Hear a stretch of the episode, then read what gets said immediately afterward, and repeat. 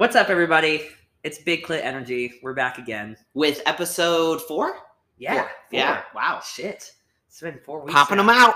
All right. Well, uh, today we are gonna do a little bit of a Q and A slash random rambling, Like we usually- normally do. Yeah. uh, but this one's got a bit more structure, not much, but uh, yeah, Yeah. just uh, Answer the questions that you guys uh, responded with on Instagram. And uh, yeah, we will get right into it. So, the first question today, I got a uh, few good ones to start off with. Uh, we were asked, How do you deal with your partners when you're in such a body focused sport? I'm assuming this person's partner isn't, or whatever. Okay. I said, They said, This is my first relationship with a man.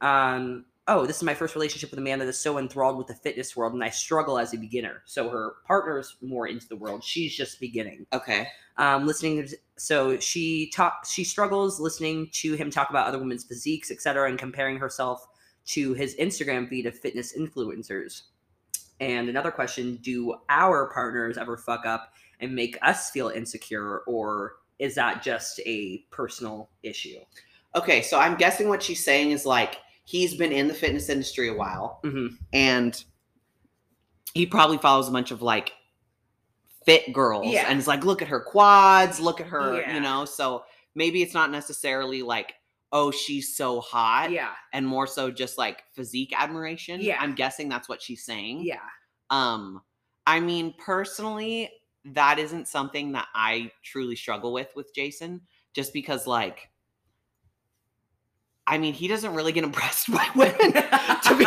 honest. He doesn't really and when he does it's it's strictly a physique like critique or admiration. Yeah so like when he's hot. right Yeah. like so when he's like damn look at her fucking like she's shredded or Yeah. she's fucking huge and like that it doesn't bother me because i know it's not a sexual thing. Yeah. You know even though i know jason likes bigger women he's not sexualizing her physique when he says says would those it type would of it things. bother you if he did say those No, types of things it Yeah. wouldn't i tell Yeah. him when i think a dude's hot i'm like this yeah. guy's sexy as fuck yeah or you know like or i'll even ask him i'm like you think she's hot or whatever Yeah. you know and i think it's just because i trust jason so much that like Yeah.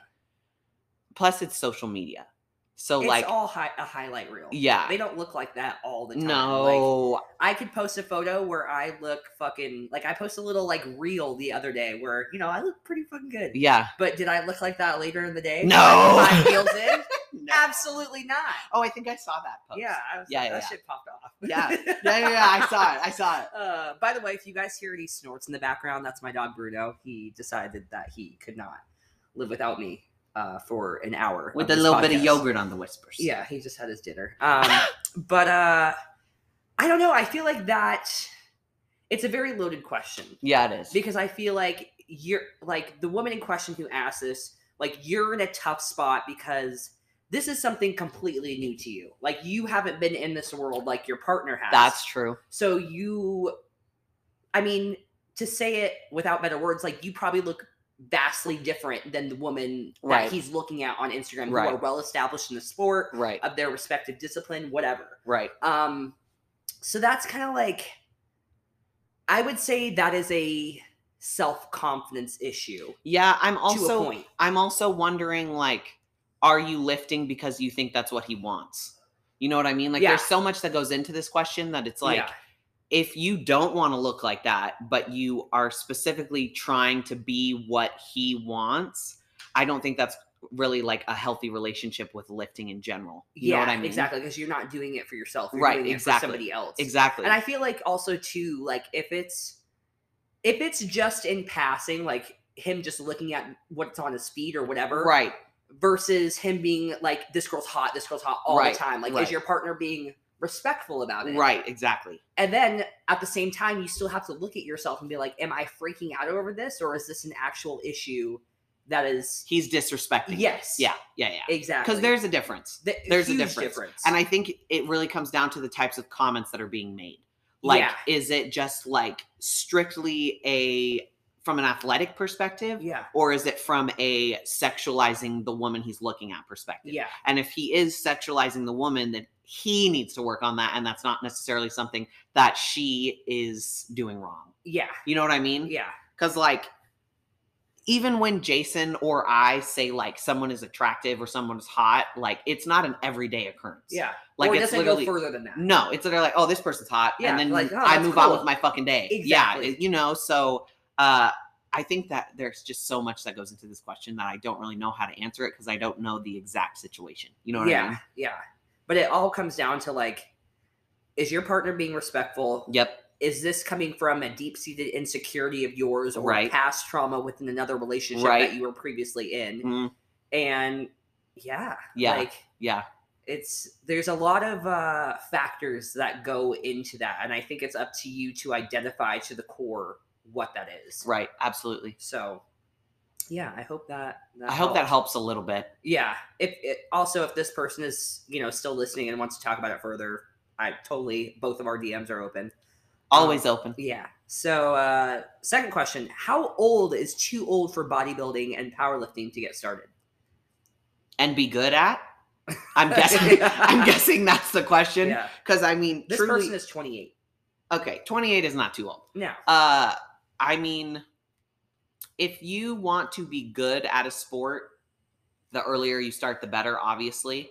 But 28 is still young. yeah You know, most people who are competing at a high level are in their 30s. oh yeah You know, like uh the men are in their 40s. Yeah, Shawn Rhoden was forty something when he won the Olympics. Exactly, Right? Is- yeah. yeah. I don't even I know mean, his that's- exact that- age. His yeah. exact He's a male, so I guess So that's women, not- it's a, women, it's a little bit different, but uh, the women do tend to be a little bit younger. But most people at the top are in their thirties. yeah, I mean, even even the figure Olympians, I will say there's a lot of them in their like upper twenties, but yeah, that's just because it doesn't take as much muscle to put on to get there than it would at, like female bodybuilding. Yeah, You see what I mean? Yeah. So like, uh, it Like- doesn't it doesn't necessarily mean that like you can't do it yeah. at an older age, dude. 28 is so fucking young. Oh yeah. So like, you're at a great time. To It also start. just like depends on how much fucking effort you're willing to put into it. Like if being an elite level body uh, bodybuilder or powerlifter is your goal, then like you kind of know the steps that you got to do and the sacrifices you need to make in order to do that. Because there is a lot of sacrifices that you have to make in order to be at the top of your of any game. Right. So yeah, I mean, And your genetics also play a part in that too. yeah, You know, I've seen people with great genetics reach the top in two to three years. Yeah. You know, and what you're 30 at that point? Yeah. That's still literally the beginning of a career. exactly. So uh 28 is not too old. Absolutely not. I would say you when you start reaching your late 30s is when you start getting to the point where it's going to be hard to start. Yeah, That's that your late 30s. especially if you haven't if you want to be at the top. Yeah, especially if you haven't like uh been training for a long time either. Mhm. Like if you're 35 and just getting into training, Yep. you're not going to have as much muscle maturity as you would if you started at like 25. Yep. Absolutely. So Absolutely. yeah, but again, all comes down to the effort that you're willing to put in in order to reach those goals. Um, yeah, so I don't think it's too late. Same with powerlifting too. Like some of the top powerlifters are in their 30s. Like the girl that I compete with, uh, Kristy Hawkins, who's like the best 165 powerlifter of all time, one of the best powerlifters, regardless of gender of all time, and she's 40 Yeah. and she's still competing and she's still amazing. I think 30s is like your prime when it Yeah. comes to like muscle sports. I think 30s because then you have had enough time to put muscle maturity on, Yeah. strength, all of it, you know, Yeah. and you've truly matured and then you will reach your peak. Yeah. That's what I think. for sure. Um, for bodybuilding, hmm uh, how does someone decide what division their body is best for? Mm. Okay. Loaded question again. It is a loaded question. uh, it's hard because it's really dependent on someone's shape, ability to put on muscle, uh, desire to take gear or not take gear. You know, uh, if you have a, you tend to have more of a muscular physique as a woman, and you tend to be a little bit more bubbly, you know, thicker woman. You're not going to want to do something like bikini. No. You know, like you bikini tends to be for smaller women, more petite women. Uh, those are the people that do well in bikini. If you want if you want to try to do bikini, it's just going to be hard. And to be honest, you won't do very well. Like Yeah. someone like myself, I could never do bikini. Yeah. I do not have the structure or build for it. Yeah.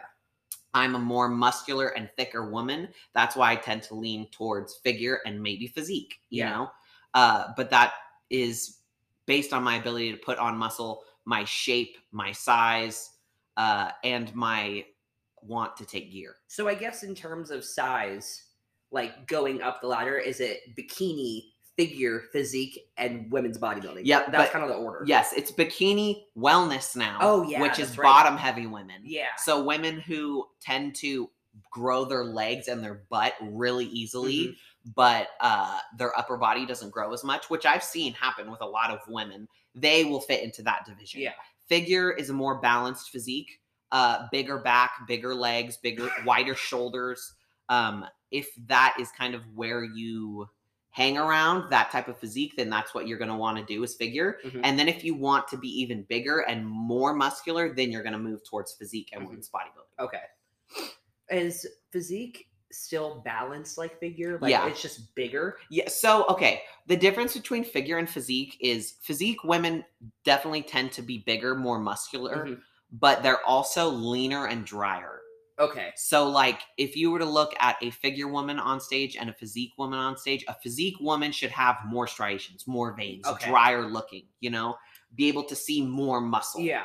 Uh, it doesn't necessarily mean they have to be bigger, though. It just means that they have to look more muscular. Their conditioning is just yes. crazy. Yeah. And then bodybuilding is just like Women's bodybuilding is physique plus. yes. Women's bodybuilding, it, that's when you take size into account. Yeah. You know, Okay. like if someone like me went up there uh, for women's You'd bodybuilding, yeah, they'd be like, "What the fuck is Which this is bitch wild because you're huge. but you know, that's just that. It, it that is something that is probably the only female division that really does take size Yeah. into How account. does she weigh right now? right now? Yeah. I'm 177, So if you were to do women's bodybuilding, you- 200. yeah, you'd have to be 200, 210, Yeah, I'd and then to. cut down. Yes, yeah, yeah, Fuck. yeah. And I have, I would probably have to be like 170 on stage. Yeah. Yeah, Holy shit. yeah, like 170, 180 on stage. That is insane. I know. How how tall are you two? Uh, I'm five seven and three fourths. I feel like if you put it, I mean, all weight looks good if you put it on, right? But like 200, I feel like wouldn't look bad on you if you, you know. I think I could do. I think I'd be fine. Uh, but I also I I think if it was 200 that was like the thickness that I am right now and more muscle. yeah. You know what I mean? Like uh I think I'd look great. Yeah. But um I mean if I was like this muscul mus mus muscularity, there we go. This muscularity with like another 30 pounds of fat, then I don't think I'd look yeah. good. You know what I mean? But I think if I put it on uh, at an even distribution, then yeah. Yeah. So uh I guess that's a a good segue into the next question though. Uh what are the mental effects of like talk about mental effects of gaining muscle in strength sports like when you're not possibly comfortable with getting that big and like you have trouble finding clothes that fit and and shit like that. You How want to take that one? Yeah, um I have never been a petite woman. I think the last time I Me was a, last time I was a size 0, I was in like 4th or 5th Yeah, me too. Yeah, yeah. and yeah. then once I got to like 6th, 7th grade, I kind of started becoming more womanly. Sixth grade, I was 160. Damn. I, was- just remember I'm a big bitch. I remember I was like a size 7 or 8 in like 8th grade. Yeah. So, you Yeah. know, I was Yeah. you know, Yep. I'm not. I guess th- I'm bigger now, but like my size seven eight that I normally wear in jeans Yeah. now is much different from when I was, you know, middle school. I'm a size 13. No way. Yeah.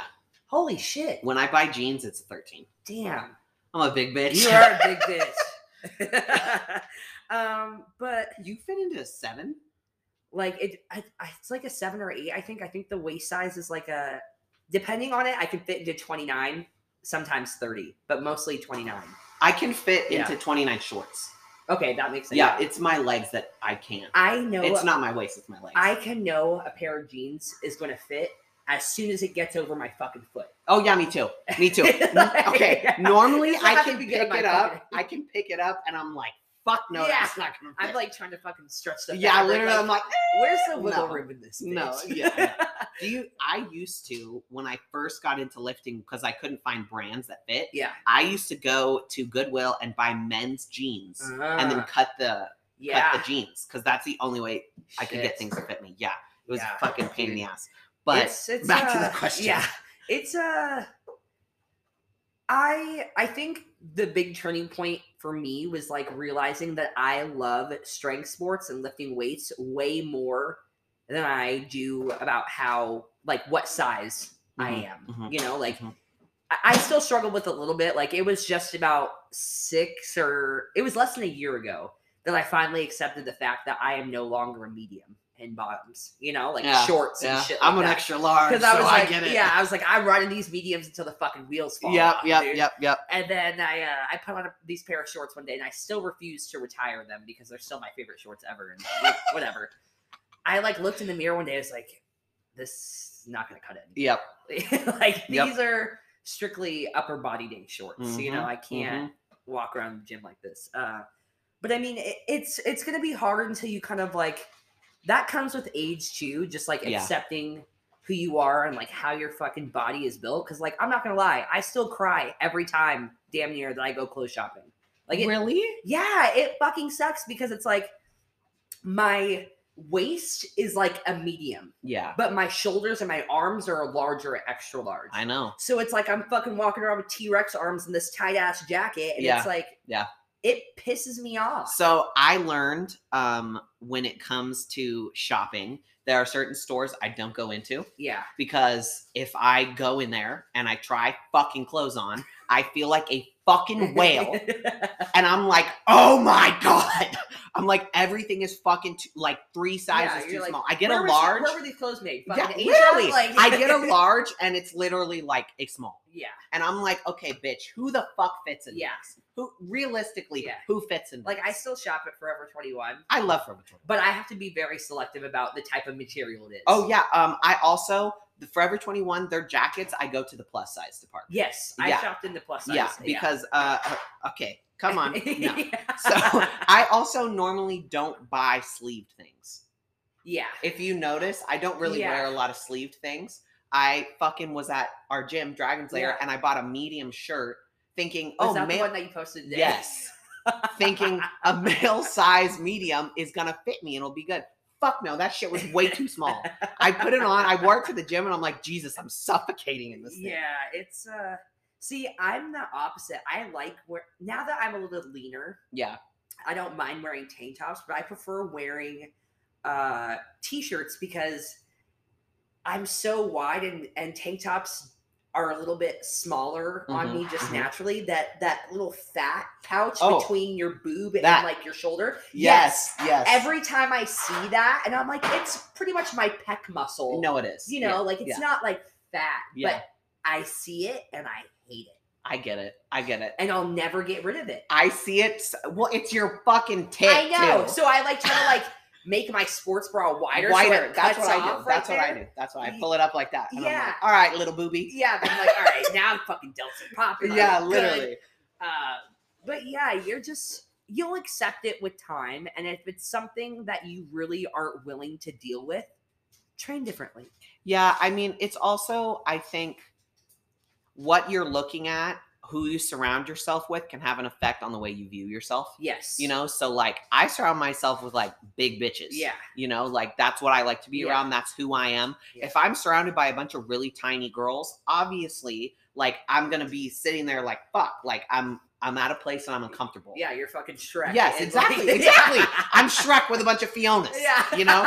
So it's like it's like fuck. But when I I surround myself with nothing but muscular people, I Yeah. fit in beautifully. Yeah, I still feel feminine. I think I'm fine. yeah, you know? exactly. So I also make sure that I put myself in s- situations that I'm going to be okay in. Yeah, You know what I mean? And if I am around quote unquote normal people, it's all people that like like the way that I look or supportive of my goals. So it's people that like will if a comment is made or something has my back. Yeah. You know what I mean? So uh I also don't look at shit online that makes me feel bad about myself. yeah, Like I stopped doing that a long time ago. Yeah. You know, because it just there's literally no point for me to. do That's uh one thing I started doing recently on social media is like if it doesn't serve me in any way or I don't care about what you're Yep. doing, I started unfollowing Oh, yeah. people and pages and Mhm. like my life has gotten infinitely Better. better, and I'm less angry by Oh. seeing stupid shit. It's like you don't fucking owe these people a follow if No. don't give a fuck. Dude, the second I see someone post dramatic shit, like drama based shit and like arguing, I, I unfollow. Yeah. immediately. I'm like, you are, I do not even want to waste my time Yeah. looking at this shit. And if I look at someone, I, I don't anymore because I'm very confident in myself. But if I used to look at someone and it would make me feel bad about myself, I'd unfollow them too. Yeah, I'm like, I don't need to sit here and fucking compare myself to fucking Yeah. Barbie. yeah, Like, first off, she's not even a real person. Yeah. This isn't real. yeah. You know? So it's like, fuck you. I'm not going to follow you. Contoured. she's Yeah, fucking- exactly. Yeah, Photoshopped. Yeah. So it's like it's pointless. I don't do it. yeah, But I think there's a lot of women that do. yeah. And I think that also can have an effect on you being uncomfortable being bigger when you're Yeah. muscular. I think now too, though, I I'm more okay with seeing that stuff though. Yeah. because like it comes up on your explore page or whatever, Yes. and like I'm to the point where it's like, yeah, she's she's hot, Yeah. but like So the fuck am I? so am I. you yeah, know, you like- know, that's that is where I've gotten to now because I'm now confident yeah, and I'm not insecure anymore. yeah, When I was insecure, that is when I made those steps where I was like, I can't look at Yeah. this stuff right now, you Yeah. know? But now that I've gotten to the point where it's like, okay, you know what? Uh, a flower is beautiful, but so's a butterfly. yeah. It's it just pretty in a different way. Yeah, no, you no, exactly. acknowledging that someone else looks good. Yes, you. She's a hot bitch. yeah, I'm a hot bitch too. yeah, exactly. You know, and you know what? Someone, someone, even though you think this person is the prettiest person in the world, you're gonna find someone that's like, ugh. yeah, You know. exactly. So it's like we're you're not to be everyone's cup of tea. nah, and I sure as fuck I'm not. I'm not. So Yeah. I I get it. you Yeah. know? But uh, I mean, It also helps for me that the the smaller women that used to make me insecure, my husband doesn't like those women. So like, I would show him like, she's so pretty. He's like, ew, she's so skinny. And I'm like, that's right. yeah.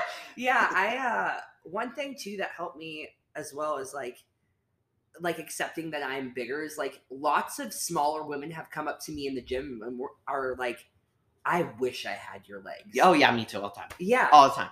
and it's like like we said in the episode before, like someone's always gonna want something that they don't have. Yep, yeah. always. It's like always. I could have maybe I want blonde hair. yeah. But if I fucking get blonde hair, I'm, I'm Now you don't want, want it anymore. something different. Yeah, uh, yeah, yeah. Because I, yeah, Take it from someone who's had every single hair color. yeah. So I mean, it all comes down to like, what what are you willing to sacrifice or become comfortable with in order to do the thing that you love? Yeah, absolutely. Because you know it's enjoying what you do is more important than a number on a scale or Mhm. the size of your fucking waist or jeans or whatever the fuck, Yeah, whatever. and know? embracing who you are. too. Yeah, like you can't you can't change your fucking like the way you're built. No, it's just not gonna happen. You can I mean you can get a fucking BBL, I guess, or whatever, or like stop training and let your muscles atrophy, but I don't Right. think that's gonna be very fun for you. And remember, we're all beautiful in our differences. Yeah, There is no one specific thing that is beautiful. exactly. So uh next question. What will life look like for you both health wise once you're no longer competing, such as hormones and stuff? I'll let you Well, uh. I already have hormonal issues, and it has nothing to do with bodybuilding. Uh, I had it long before I started bodybuilding. I have PCOS, so uh, that's something I have to deal with every single day. Um, and it was is something that I'm going to have to deal with after bodybuilding. But I don't have to worry about the infertility issues that come with like gear because I already have those. Yeah. So it's like I already have all the shit that I would have to deal with if I wasn't careful Yeah. you know so it's like i don't really have to worry about You it honestly Yeah. You know and i think as long as i'm careful about other things you know like my lipids and my kidney health and my liver health as long as i'm i monitor that which i do monitor it Yeah. several times a year uh i my health will be pretty much the same spot i'm in now Yeah. you know which is healthy i just have my issues Yeah. you know and that's genetic issues Yeah. Exactly. what about you Um, I don't know. Like I, that's a fucking, that's a question that's making me look deep into the future. It's like have I- you ever thought about this or no? N- Not really, Hmm. actually, because I mean, I'm so fucking young in my competing career. and like, who's to say this is the last sport that I'll compete in? I might start competing in bodybuilding. Right. But I don't know when that ends, but I know that with how educated I've made myself about my current choices, Right. I know that those are, those are only going to get wiser Yeah. as time goes on. So Yeah. it's like I might be 40 something and I might not be running anything, Yeah. know, or, you know, I might be super fucking fit and still want to do shit, whether it's, you know, just looking good, Right. you know, and, Oh, you know, like, I Bitch, might- I'm always gonna want to look yeah, good. but it's like, as long as I'm getting blood work and doing all the things that I need to do and taking my supplements and vitamins every day, like I have always done Right. for, you know, as long as I've been really health focused right. in the past, you know, four to five years, I I don't see my health really going negatively because I would never push myself to the point where I wanted to be the best so bad that it cost me my health. Yeah, absolutely.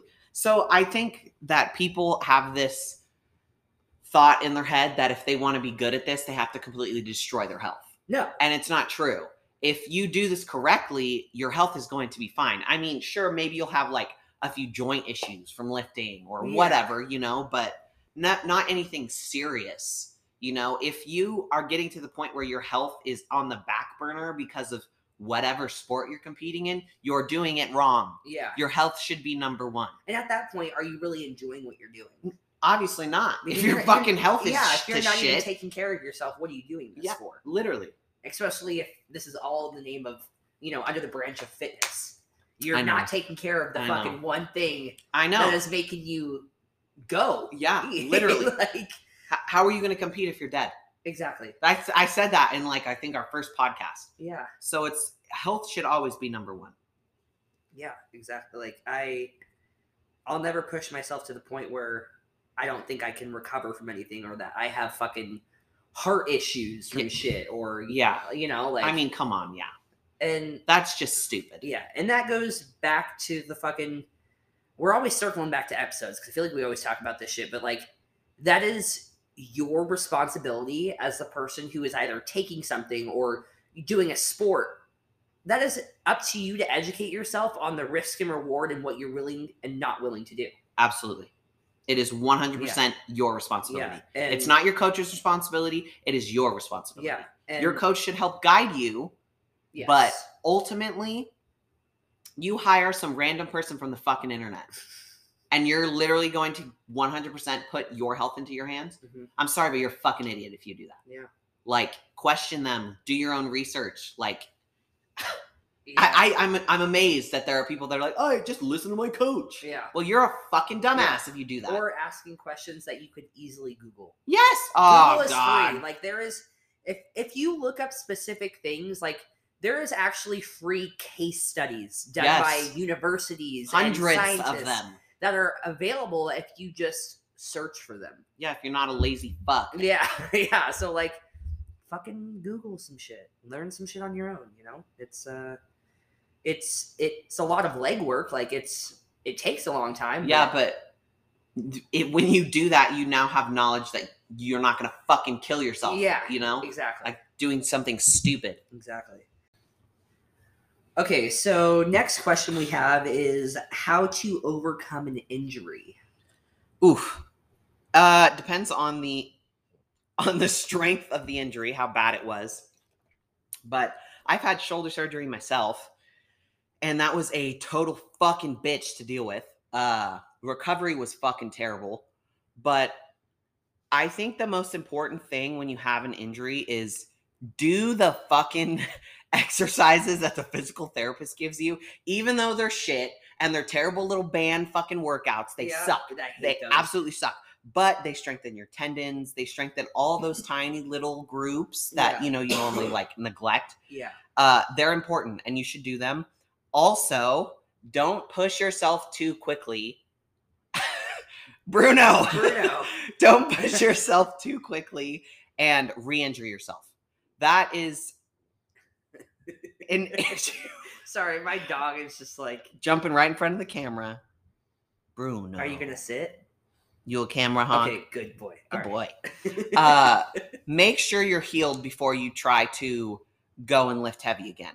because I've seen people re-injure themselves trying to push back and go to the weight that they were Yeah. lifting Yeah. before they're even healed. You and it- humble yourself. Yeah, you do. Yeah. You really do for a few, like a few weeks, maybe a few months, depending on how bad your injury is. Yeah, definitely. I've uh oh, I guess I had one kind of more major injury when I was like 19 maybe or so. I had a slipped or a, yeah, a slip disc in my L5 that I had to get a uh injection in my fucking spine for because the Mm. pain was just like miserable. Was it a what type of injection? Was it like a cortisone? Cortisone, yeah. Dude, that fucking needle in my spine to numb it first. Oh my god. Ugh. I mean, I'll be prepared if I ever have an epidural. oh have fuck, that sounds terrible. It was so piercing and sharp, and oh my god, I felt like my spine was splitting in half. But um, like, do the physical therapy shit. Like, if you're educated enough, or if you are around individuals who are educated enough, ask them as well. Obviously, you know, consult with your doctor or PT before, but like, there's lots of other shit that you could do. Like for my, I guess, back injury, you could say, like, I did extra core work.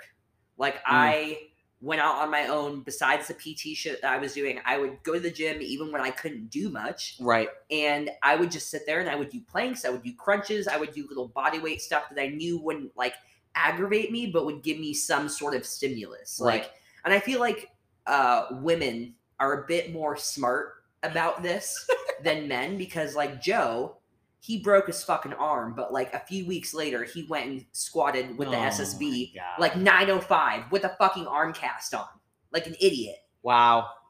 He- or yeah, it was after surgery actually. So he already, yeah. So uh, That's that pushing, trying to go back to where you were before you're ready. Shit, I was just talking about. yeah, exactly. And uh, I, it depends on like it depends on what injury it is. You know, like did you tear a quad? You know, Yeah. did you fucking slip a disc? Right. You know, did you strain something?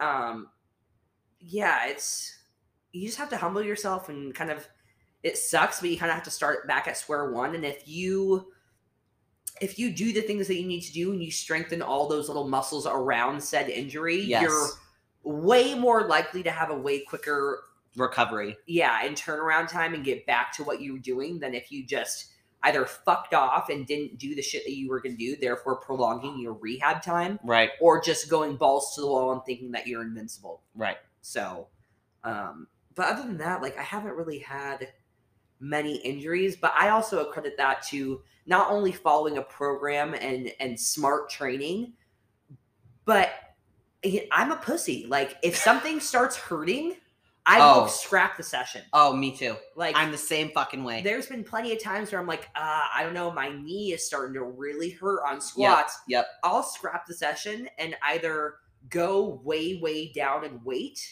and just get some sort of stimulus for reps, or I'll just go straight to accessories. Yeah. So uh my shoulder surgery that I had was long before bodybuilding. It was when I was playing sports. Uh and I threw my shoulder out three times before I went and I got surgery. And it was volleyball and softball twice. And it was just throwing. rotator cuff. Just I. I fucking tore a 180 degree tear in my labrum. oh, It was fucking nasty. It was terrible. I would lift my arm up and it would literally just fall out of socket. It was so bad. Holy shit! But uh, within lifting and bodybuilding, I actually have never had an injury, um, and I I agree because that's how I am. yeah, I literally, if there's if my knee tweaks even just a little bit, yeah, because I don't really I don't use knee sleeves, I don't use Yeah. a belt even. yeah. Like I literally just lift. Damn. So like if something feels off, I I stop. Yeah, You know, like I would much rather have a shitty workout than fuck myself and ruin myself for the next six Th- months. there's no reward in that. no, there's not. Well, just I'm just gonna, I'm gonna bust this out. I'm fucking strong. No, you're a fucking idiot. Yeah, You know, like if there's, if your back is fucked and you go and try to squat heavy, you're an idiot. yeah. You are an idiot. It you're gonna takes hurt more yourself. strength to step away from Yes, doing it does. something than it ever does to just push through it. Yeah, it does. like and also that that comes to with like you if you are unsure about your form you need a coach who is educated and Mm-hmm. who won't just give you a pat on the back and say that looks good Yep. So, uh, fun fact: I don't deadlift at all. Yeah. I told you that. yeah I do not deadlift. and Fucking bodybuilders. and and it's it's not because I don't know how to deadlift. yeah. You know, like I coach people in how to deadlift. Yeah. You know, I have through all my personal training sessions. It's just I am not comfortable with the movement. Yeah. Like I personally don't really like it. Yeah. And my back is so dominant that it's not something I really need to do. yeah. You know what I mean? Like if I had a really weak back, I'd probably be like, all right, bitch, like buck up and fucking deadlift. yeah. You know, but my back is so strong that like I'll I'll do rack pulls sometimes. Yeah. You know, but like I have such a strong posterior chain that I don't need to deadlift. Yeah. You know, and it's not something I'm really like confident in doing myself. Mhm. Like I feel off when I do it, Mhm. so I don't do it. Yeah. That's just how it that's how I did that's how I work Yeah. you know and i didn't squat for three years because i was so off when i would squat i would turn like this so like oh shit. so my first coach that i had we were doing a training session and we were doing barbell squats and he was like jesus and i was like what and he took a video of me you know this is fucking years ago yeah. he took a video of me and i was squatting my knee would dip in and i would turn like this to the side Oh yeah. but I felt like I was fine. yeah. You know, and for me to squat and actually get a workout in, I needed to put weight on. Yeah. And me squatting with shitty form with a bunch of weight on is a stupid idea. Yeah. So I took years off barbell Mhm. squatting. And I really perfected my form with machines, strengthening my knees, Mhm. strengthening my ankles, you know, getting more comfortable with uh, my flexibility because my flexibility ability was terrible. Yeah. And eventually I was like, all right, I'm going to go back to fucking barbell squatting Yeah. again. And I would record myself every single session Yeah. because I was like, I really need to make sure that my fucking form is good, Yeah. you know? And now I'm super comfortable squatting. But uh, I didn't for a long time because I really just wasn't fucking comfortable with it, you know? I always advocate for people to film themselves. Yeah. lifting. I still do. I- yeah. I I don't li- care what it is. No, I, I will pick that shit apart and I know what I need to do next time. yep, Or literally. have someone else do it. I Yeah. don't know. I have someone like I have people come up to me in Dragon Slayer all the time, and they're like, "Do you want me to record you?" And I'm like, "No, no, no. This is a form. Yeah. video. This I'm not recording for Instagram, Instagram. Yeah. Yeah, I'm literally recording because I'm trying to see my form. Yeah. You know, so I I still do it. Yeah. It's especially like, uh, say I'm doing fucking like lateral raises and there's no fucking mirror right Yeah. there. Like I, I need to see my form. Yeah. You know, Exactly. so uh, absolutely record yourself. Yeah. That helps a lot. It, like, it lets you know what the fuck you're doing. Yep. Right. And if you have a coach, a good coach, you can send that video to your coach and say, "Hey, what am I doing wrong?" exactly. You know, which most of my clients do. Yeah. Do that with someone that you respect, not just not just the strongest person in the gym. Mm-hmm. like, because Oh, your strength God. is your strength is not a qualification Nope. for anything. Nope. How do you uh so next question. How do you deal with bad coaches? What do you think about bad coaches? Oh Like, God. How do I deal with them? What do I think about them? Um, Yeah. Well, there's a lot of fucking bad coaches. There is unfortunately more bad coaches in the industry than there is good coaches in the Yeah. industry. Um, and that goes for bodybuilding, powerlifting, lifestyle, Uh-huh. fucking everything.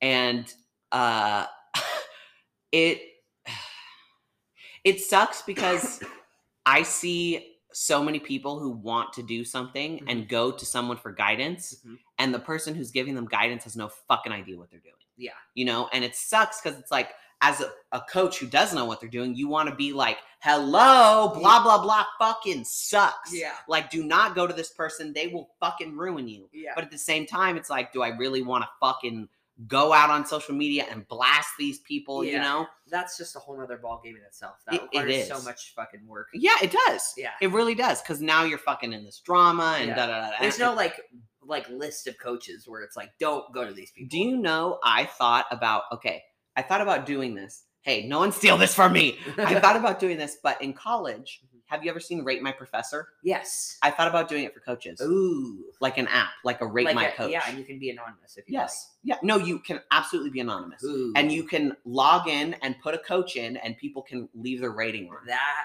would put a lot of people out of business. I know it would, but you know what? I, I'm gonna be honest.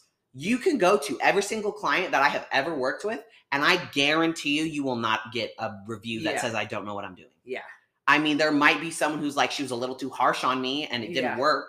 You know, which that's fine. You know, That's you're not you know, gonna mess with everybody. yeah, exactly. It's personal relationships. But uh I have, will you'll never have a terrible review like that from me.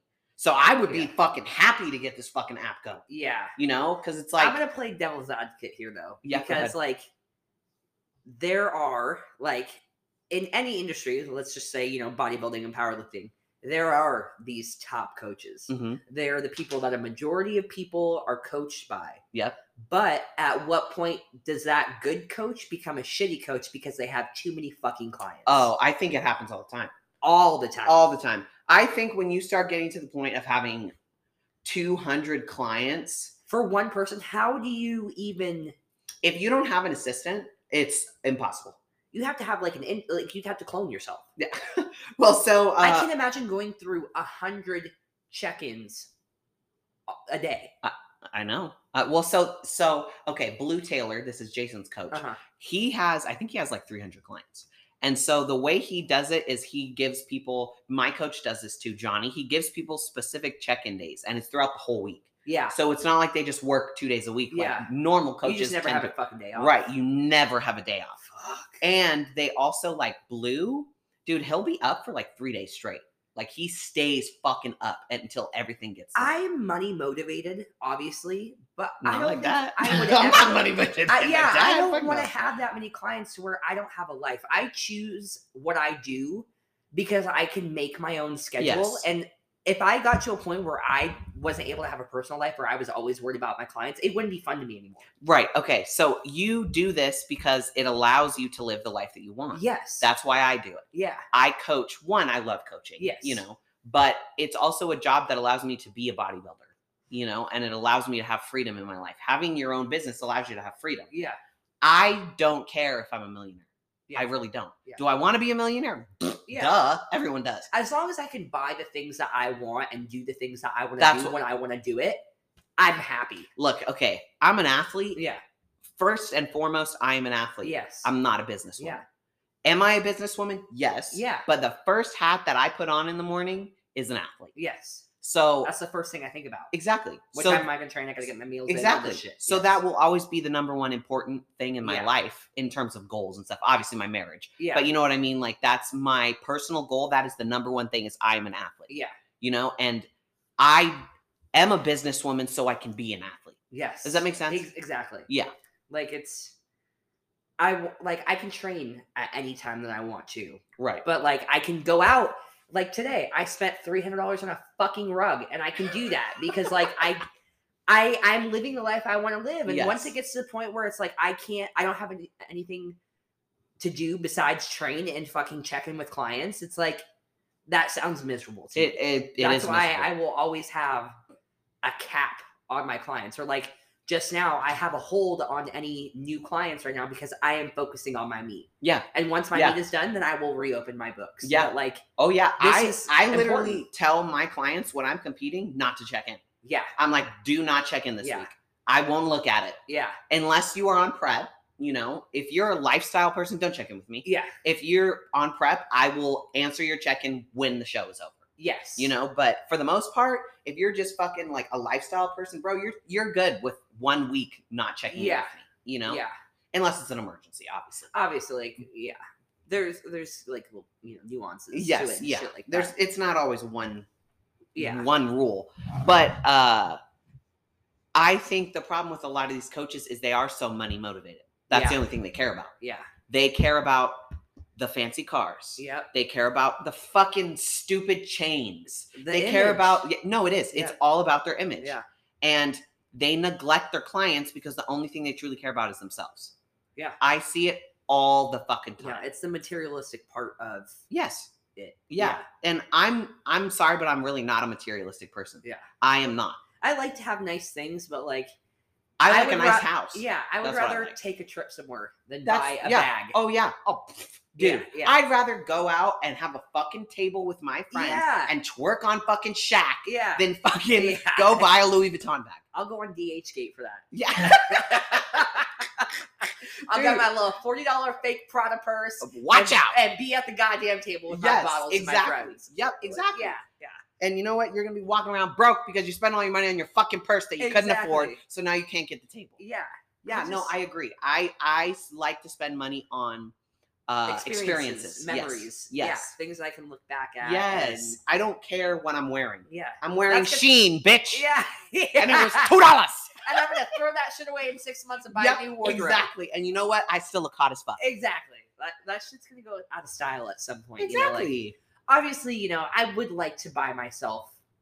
I would like to be in a position to where, like, if I really wanted a bag and it Yeah, was like a, a yeah. timeless classic piece that wouldn't go out of style or something Yeah. like that, yeah, yeah. I, I mean, want to do that. I mean, I think. I don't like. I don't really like talking about finances too much, but I think I am at a point where if I did want a bag, I could go buy it and it wouldn't be an issue for me. yeah, I'd be like, oh, cool, I just bought this fucking bag. Yeah. But the thing is, is like, I don't want to do that. Yeah. You know, like I don't. there's also that panic where it's like, fuck, I just spent two thousand dollars on one yeah, item. yeah, I know, Fuck. I know, Yeah. I know. And I think honestly, what I really want to do, and the thing that I want to spend a lot of money on in the future, is I want to buy Jason his dream car. Oh, I know. What's his dream car? Well, he How- wants a McLaren. Fuck. I know, but he comes out with like, oh, this car is cool, this car is cool. I would really love to buy him a McLaren, but I don't know. We'll see. We'll Bitch, see. you got to get two hundred clients. I know. Okay. like- well, well, but you How know, much are those? Aren't those like a yes, yes, thousand? yes. They're stupid. They're stupid. But uh, if I have multiple businesses going, you know, and I have passive income, Yeah, then things like that can happen. yeah, You know. exactly. So It's all about the passive income. yes, yeah, because then you can live the life that you want. Yeah, Yeah. All right. I Uh, think we got off topic with yeah. bad coaches, but yeah. Uh, but yeah, bad coaches fucking suck. Like, there's a lot of them. My biggest, my biggest uh, advice for finding a coach is one, talk to the coach, but also talk to their clients and their ex clients. yes, That's who what I've done. yeah, I every coach I've ever had, I have spoken to multiple of their clients Yeah. and multiple of people who don't work with them anymore. yeah, And I anyone who wants to sign up with me, I tell them talk to my clients, talk Yeah. to my ex clients, ask me any questions. Yeah. You know, coaches should be open and to showing you their clients. yes. Because if they're not, something's wrong. yeah, Something's fishy. Okay, I'm gonna just say that. yeah. If you're giving this person, you know, a hundred, two, three, sometimes even up to like fucking seven hundred dollars a month, Yep. depending on what you're doing. Yep. Uh, you want to know? Do your mon- research. Yeah, you want to know that mon- that money's going to good use. Fucking three hundred dollars is a goddamn car payment Yeah. It is on the low end. It is. like, And also, as we were talking about earlier with responsibility, you know, of taking the time to learn things for yourself, the reason you do that is so if your coach that you hired, the random person off the internet, does something that you don't agree with, you know already first and foremost that was the wrong decision. Yeah. You know what I mean? Like, say I hire a coach who puts me on fucking testosterone and tren, right? Yeah. 10 weeks out from my show. Yeah. I'm like, what the fuck is this? You know, I'm like, yo, I'm not doing this. Yeah. You know, and that's because I did the research to Yeah. understand this isn't something I should be doing. Yeah. You know, but if you don't do that and you just trust your coach, how are you going to know? I think also a, a quality of a good coach from a bad coach is that if you ask questions, they will not be annoyed and they will give you a straight answer. Yes. yes. Because if they're dancing around shit or even can't admit that they don't know something, oh yeah, which I think is huge. Because I've said to clients that Oh, I don't know too. something, me too. and either I ask somebody else, I research it myself, and I come Yep. back with an answer. Yep. I there have been few there have been a few times where someone has asked me something like just somewhere like at a left park Yeah. something and I'm like, "You know what? I don't really know." Yeah. And I'm like, "You know what? Let me do some research and let me get back to you or let me talk to someone and then I'll get back to you. I have way you." more respect for someone that does that than someone that pulls something out of their ass. Absolutely. Like, Absolutely. Yeah. Even if my coach, if I ask my coach a question, who and my coach is supposed to be one of the best in the Uh-huh. world, and he was like, you know what? I don't know that. Let me get back to you. Yeah. I'd be like, fuck yeah. yeah, Thank you. Instead of sitting here trying to pull something out of your ass and give me the wrong answer. yeah. You know? Exactly. Yeah, that's that's a fucking big thing too. Also, like if you there are some clients who are just robots and they'll fucking eat dirt or Yeah. do whatever if you fucking ask them of it. And Yeah. that's great. But I think the biggest takeaway is that like you should like whether you work with them currently or not, you should be able to say I have learned something from them. Oh yeah. I'm not just following a program. I'm just not eating a meal plan. Right. I know why I'm eating this. I know how my body responds to Right. this or why I need a complex carb right now versus a simple carb Right. or things like that. And that's how you eventually, if you like the sport enough, can become a coach one day once right. you have the qualifications and once you think that you know a little bit versus just fucking looking at a document and saying, okay, this is what I'm doing. Yeah, literally. Which I know a lot of people fucking do. Yeah. Because I did that for my first like year of powerlifting. I didn't know what the fuck I was doing. Like I just did what was on my little sheets. Right. Sheet thing. My my Excel document or whatever. And you know, I didn't know I knew I had like kind of an idea, okay, like I, I'm doing this pause here because like I need to be better off the floor or whatever the fuck, or I need to have more control on the way down. But it's like I don't know why I need this and and when I need this. Right. So that's also a big thing as well. Yeah, So- my my first coach, Tony, Tony Absthetic, shout out.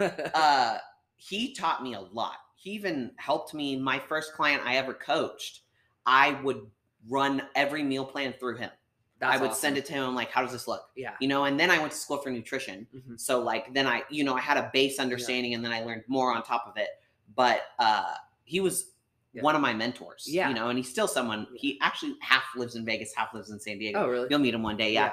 But um that's what a coach should do. Yeah. You You, know? have to like I, I've heard before, like you don't have to vibe with your coach on a personal level. You absolutely have to. Yeah, you you guys are speaking different fucking languages, it'll never work out. Nope, Like, it never will.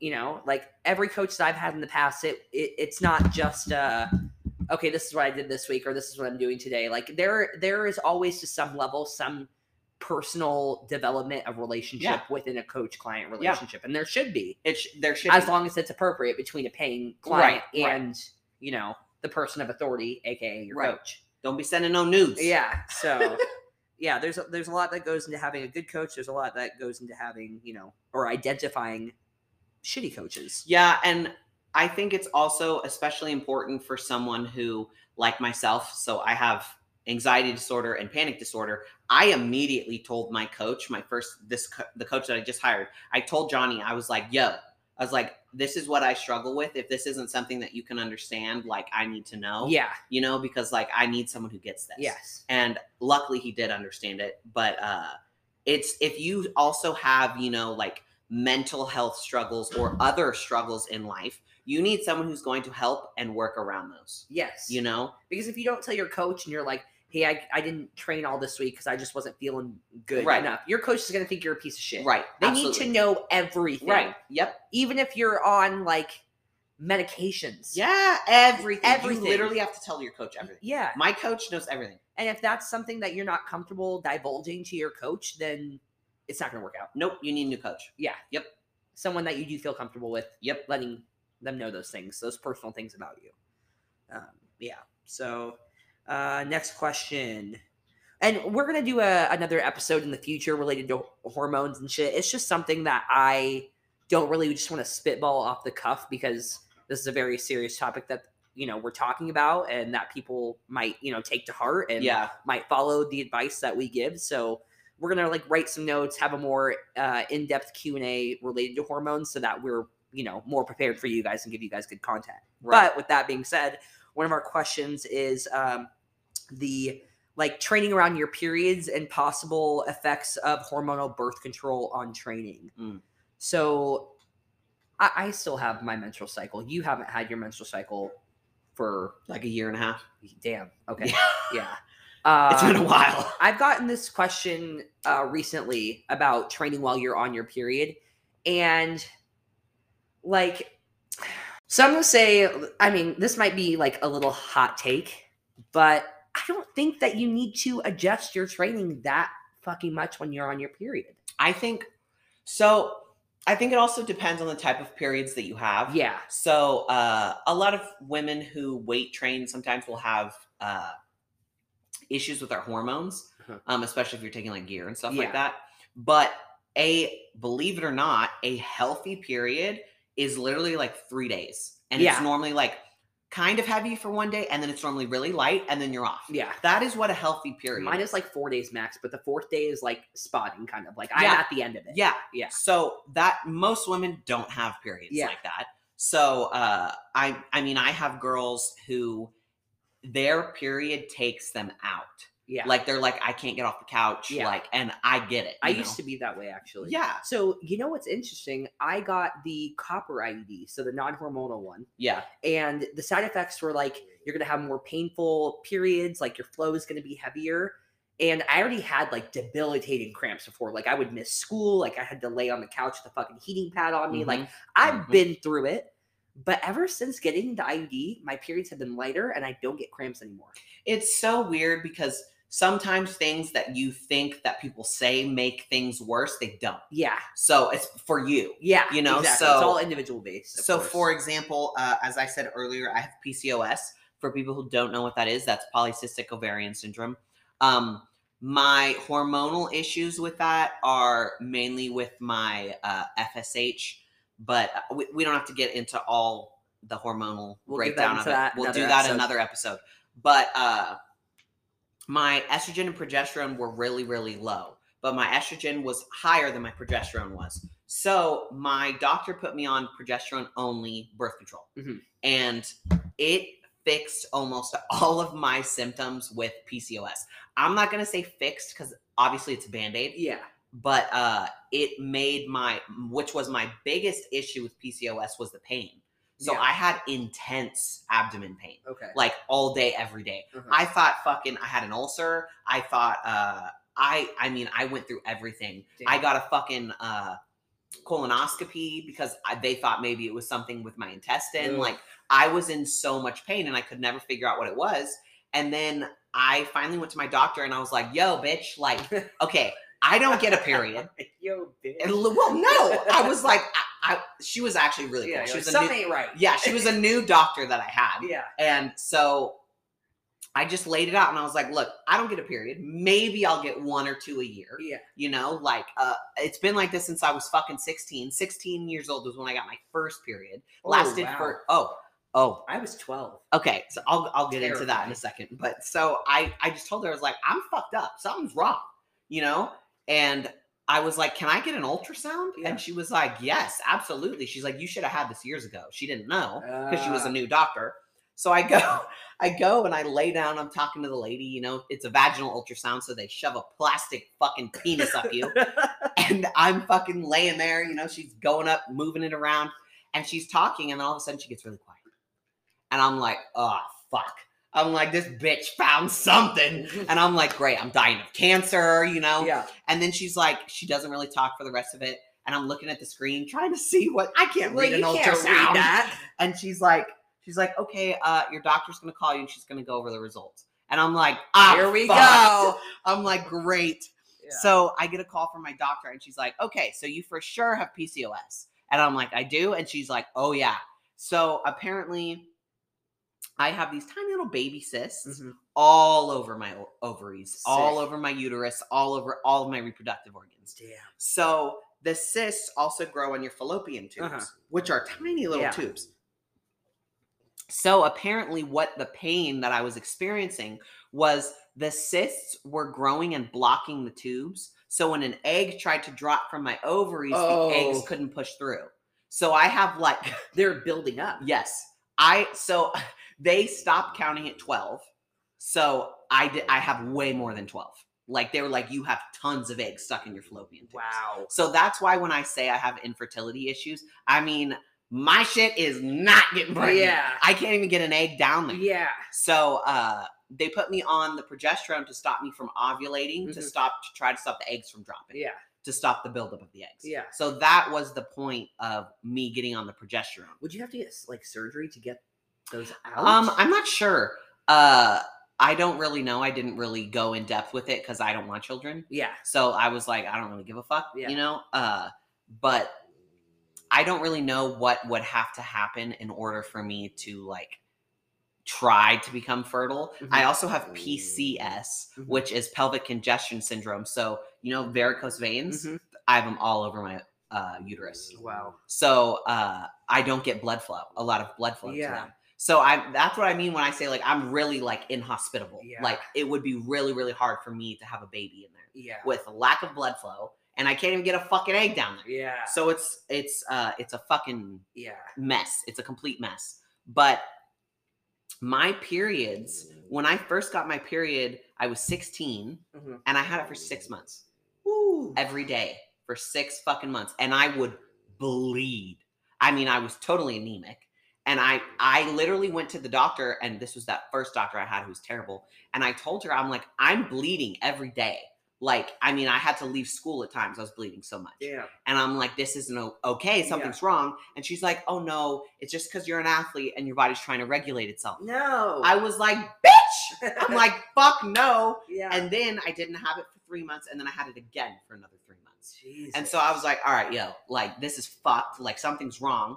So I went back and I, I was trying to do research, and they're like, and then they told me they were like, okay, well, if we put you on birth control, this was a combo pill, so estrogen and progesterone. Uh, it'll help regulate your cycle because they all just said it was me and my cycle trying to regulate. So I got on the birth control Trash. it made me fucking gave me cellulite all over my fucking legs. It was terrible. And uh I wasn't really a fan of it. I didn't really like it. Yeah. You know, still didn't get a normal period. Yeah. And after like eight months on it, I was like, this is trash. I'm not taking Yeah. this shit. And I got off it. And then I literally didn't take any type of birth control until they gave me the progesterone. Uh, but that has a specific reason for me. Yeah. Um, I don't like hormonal birth control. I'm, I'm not At a fan. I'm I'm not a- not a fan. I think there's too many variables that can happen Mm-hmm. with birth control, especially being an athlete. Okay, well, And Well, okay, think about it this way.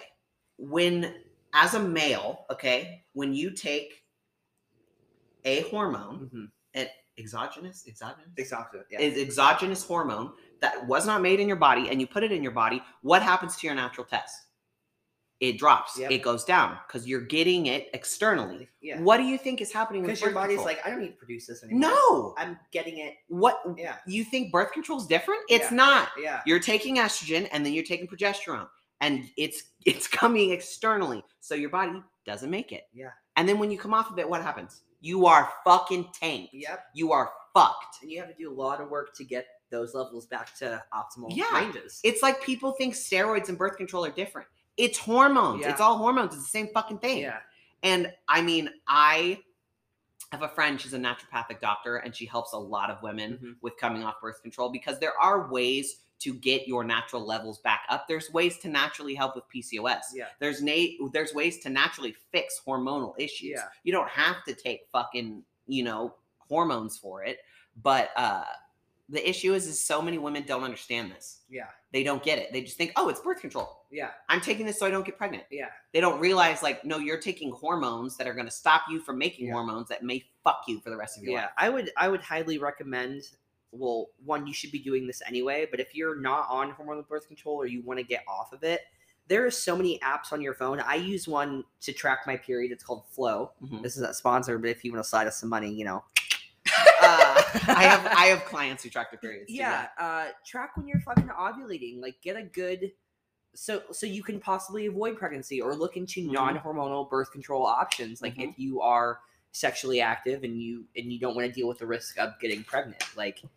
I don't unless it's for something like you know like your PCOS or shit Right. that's right there's I, I just don't like hormonal birth control. i'm not a fan So personally get if off that shit. if you are a nor- normal quote unquote woman who does not have any hormonal issues taking a hormonal birth control is going to do nothing but negative things for you yeah. it is not going to do anything good because I uh I never really took the pill. I, I got prescribed the pill Yeah. and I took it for like three days and I would always forget to take it because I just like I couldn't do it. Like Yeah. I either I wouldn't have it fucking with me even if I set an alarm on my phone or some shit. Like I'm not one to carry a purse, so I don't yeah, yeah. have I fucking carry around my phone and it has a wallet built into it. Yeah. And all I have is my ID and my debit card. yeah Um but I was on the Depo shot, Mm. which I think is banned in Europe.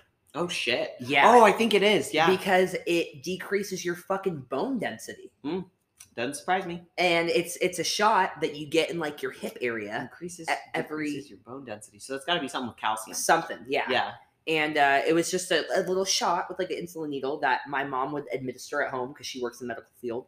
Um, and I went to her doctor's office, and I it would stop my period because my periods were so bad I didn't want to deal with the cramps Mm, anymore. So that's mhm. what I went to Yeah. because I was like I can't deal with this shit. Right. and I was on that for like two and a half, three years. Yeah. And my period was not normal for two years after that. Oh yeah.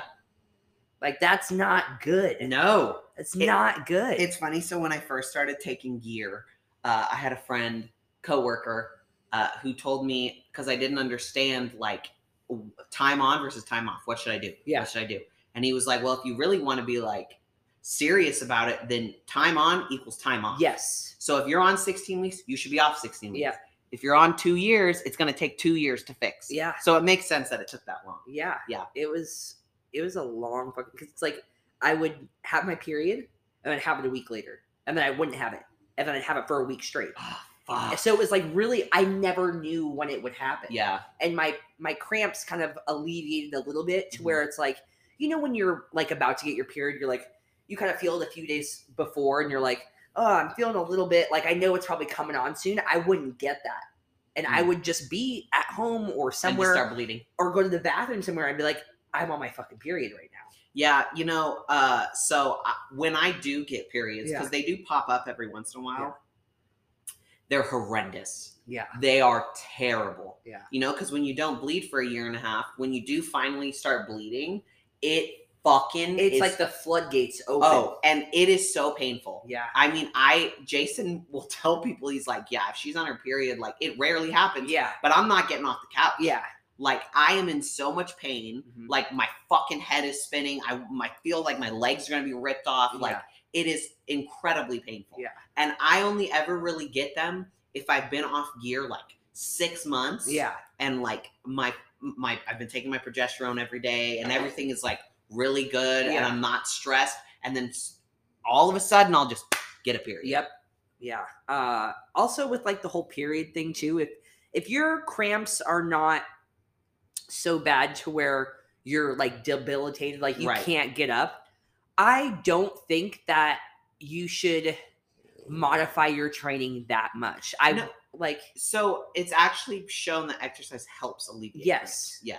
And I'll, I'll, when we talk about hormones later in another episode, I saw another well-respected coach coach within the industry say that at one point in your period, your testosterone actually Mhm. raises Mhm. because there's many different phases of the period Mhm.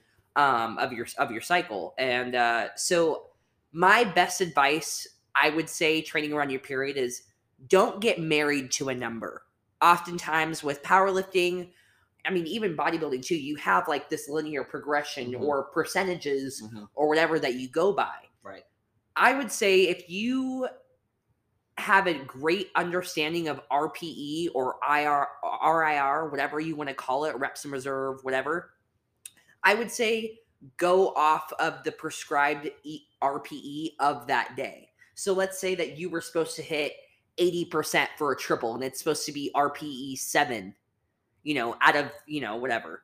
I would just say work up to what you think is an RPE 7, you know? Yep. Like, and that you need to have a good understanding of your own training. Your coach needs to have a good understanding of your training and how you respond and and what weights will be heavy to you and kind of take the data from the last few weeks and things like that Yep. and kind of create a trend to where you know about where you will fall. But like even if, you know, I was let's say I'm on my period and I had to do 30 to 50 pounds less than what my prescribed weight was that day, I'm still gonna go hard as fuck on my accessories. Oh, yeah. Yeah, There's yeah. many other ways that you can make up the loss of effort, the planned effort that you were supposed to do later on that day. Yep. So, um, just it doesn't that way. have to be a oh I have my period and I have to stay home.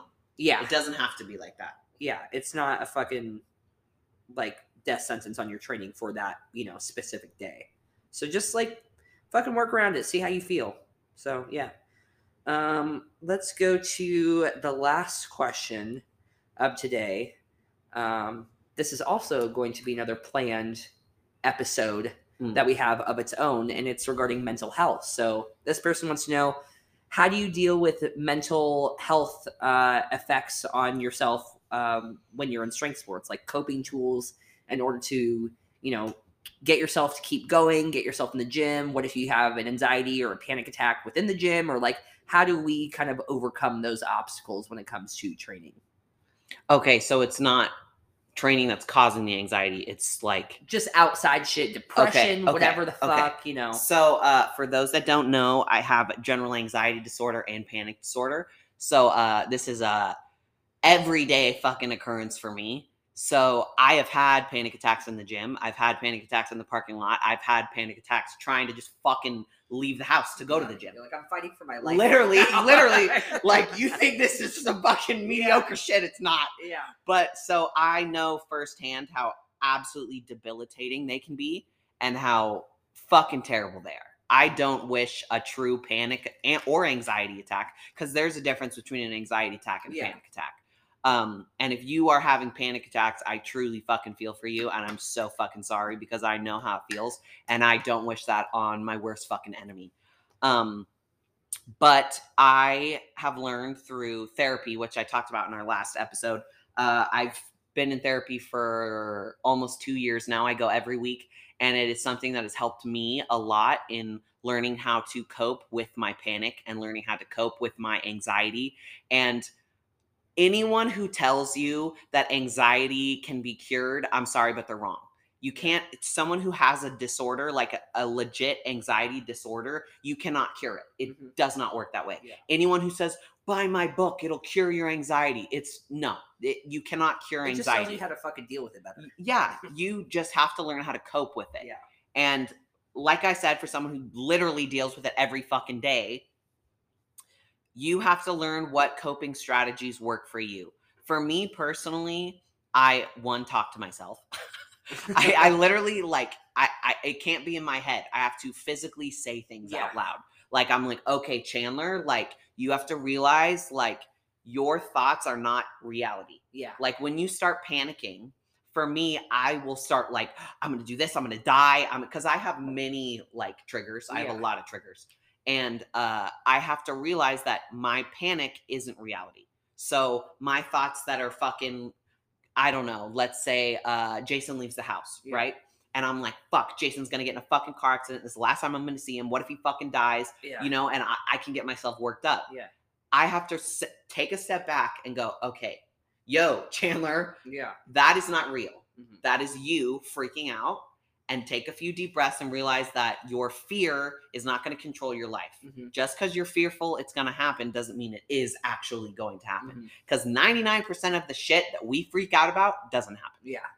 so you it's have like we're, we're freaking out about shit that hasn't even happened yet. exactly Yeah. that's literally what Yeah, anxiety and yeah, panic is yeah. it's literally you're freaking out about the future Me every day, yeah yeah every second.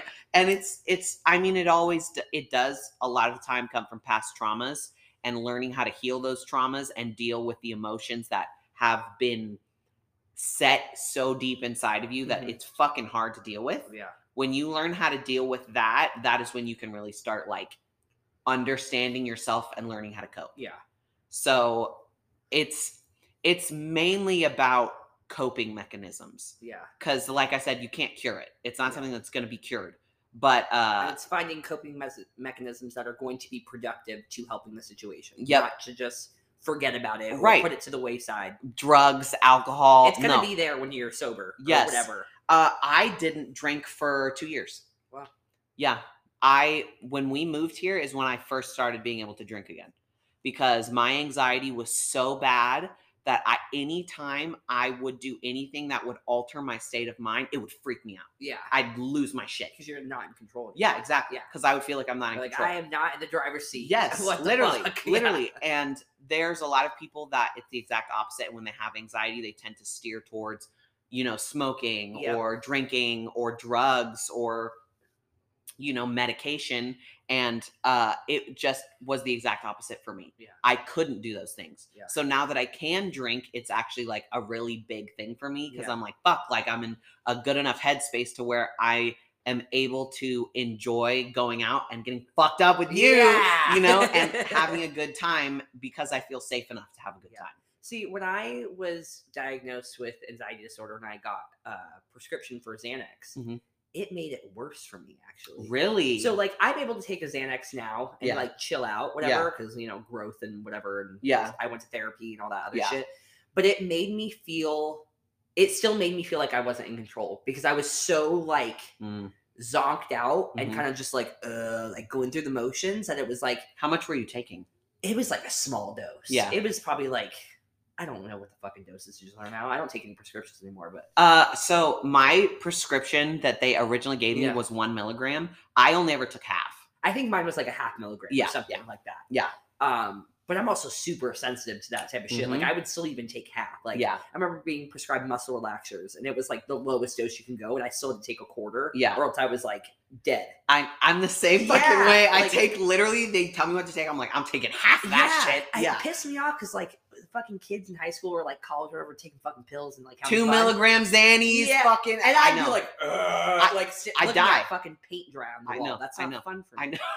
Uh, so it's like you know, I know. uh, but yeah, it made me feel like I just wasn't myself. Like I'm Mm. not in the driver's seat still. Yeah. So it's like I'm I, now I'm in the fucking trunk. Yeah, Like- yeah, like, yeah. I have no idea what's going on. Like Yeah. I can't like cognitively think. Like Mm. it was just it was a really weird. That was also a really fucking weird time in my life. Being 16 to 19 was like Yeah, it was Yeah. a lot for me yeah. growing up. Um, but yeah, I uh, I went to therapy. I'm not in therapy now. I need to start looking for a therapist to see out here. Though also a cool uh, resource if you guys don't have health insurance. There's a website called Open Path, and it's like fifty nine dollars for a lifetime membership, and you have uh, access to like a huge list of all these therapists in your area for discounted rates. Oh wow. So you can find someone who's like 40 or 50 Yeah. or 60 a session. And some of them too are still like students, like they're about to graduate. So they Yeah. still have qualifications and Right, experience right. and like therapy with individuals. Um, but it's just a lot less Money. costly. Yeah. Yeah. So Yeah. uh, check out that website if you need help with that type of shit. It's it's awesome. Um, there's also like I'm sure you guys can look up a bunch of offices uh, in your area too that have student like therapists that are about to complete their uh, graduation and whatnot. So um, finding the right therapist is important. It Yeah. is really important. And it can be hard because I went to my doctor several times. I got prescribed medication, took the medication, was fucking terrible. Yeah. It was uh, uh, buspirone. Mm, And it's it's not an antidepressant, it's an anti-anxiety. okay, And uh it made my anxiety way worse. Yeah. Had one of the worst panic attacks I've ever had, which I will tell that story Yeah. on our mental health episode. But um, then I got prescribed Xanax, and Xanax works really well for me. yeah, Uh, I take it very rarely. I only ever really take it when I travel. yeah, And I got prescribed it after I got into a car accident, and I couldn't like couldn't calm down for a week. damn, I was uh disassociative for a full week. damn, So uh, for those that don't know what that is, it's like uh, it's literally like you kind of feel like you're in a dream. You literally like don't really have an emotion. You aren't really feel attachment to anything. You kind of just feel like a zombie.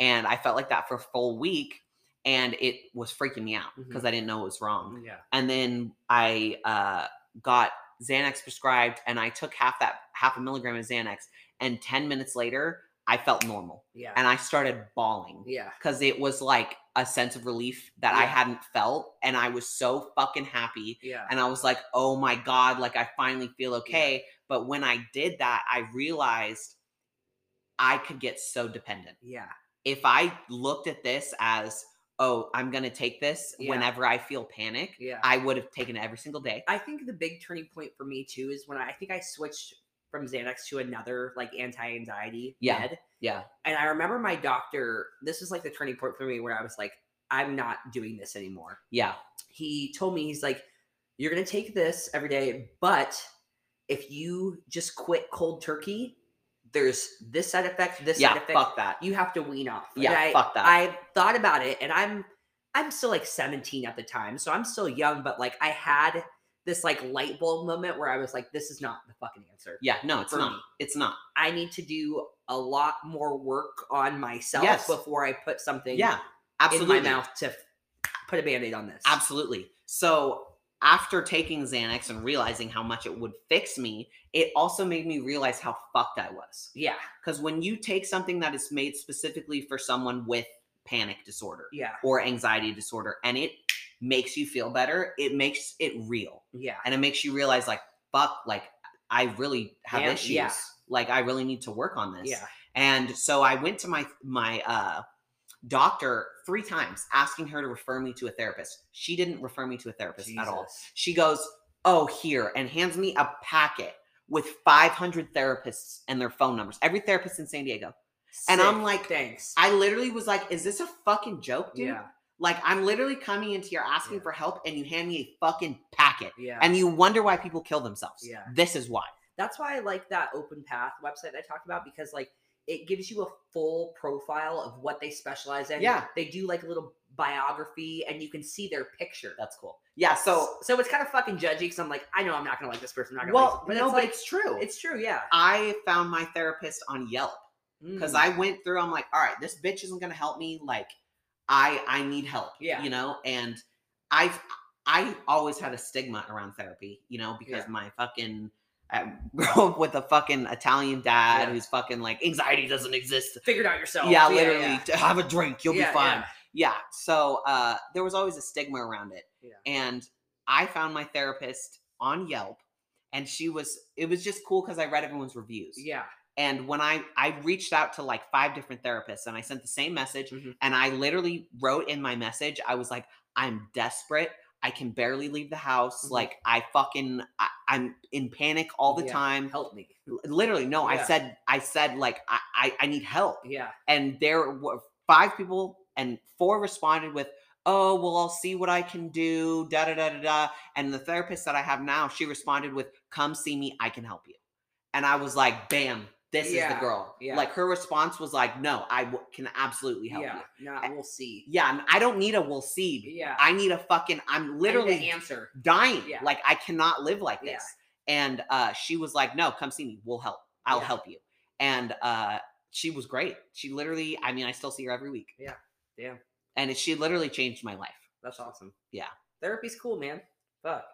If you go to the right therapist Yeah. it it is very I'm very do, good I need to do that tomorrow. I'll put that on my to-do list. Yeah. I, and it's like it's not that anything needs to be inherently wrong either. It's just like fucking an oil change for your goddamn car. i always thought of it as like i go to the gym for my body why wouldn't i go to a professional for my brain Yeah. you hire a trainer to tell you what to fucking eat and do Yeah. why wouldn't i hire someone who specializes in psychology to tell me how to think and how to fucking guide myself Yeah. you know Exactly. Fucking. That was good. yeah Yeah, thanks thanks Well, fuck, guys. Uh, that wraps up our fourth fourth episode, episode. So uh yeah, let us know how you guys like it. Uh we're our both of our DMs are always open. Let us know if there's any other topics that you guys want us to cover, any Q and A's that we will do in the future. We'll both post in our stories the little question box so you can say what's up and all that shit. So uh yeah, that's it that's it. Thanks for listening, guys. Have a good one.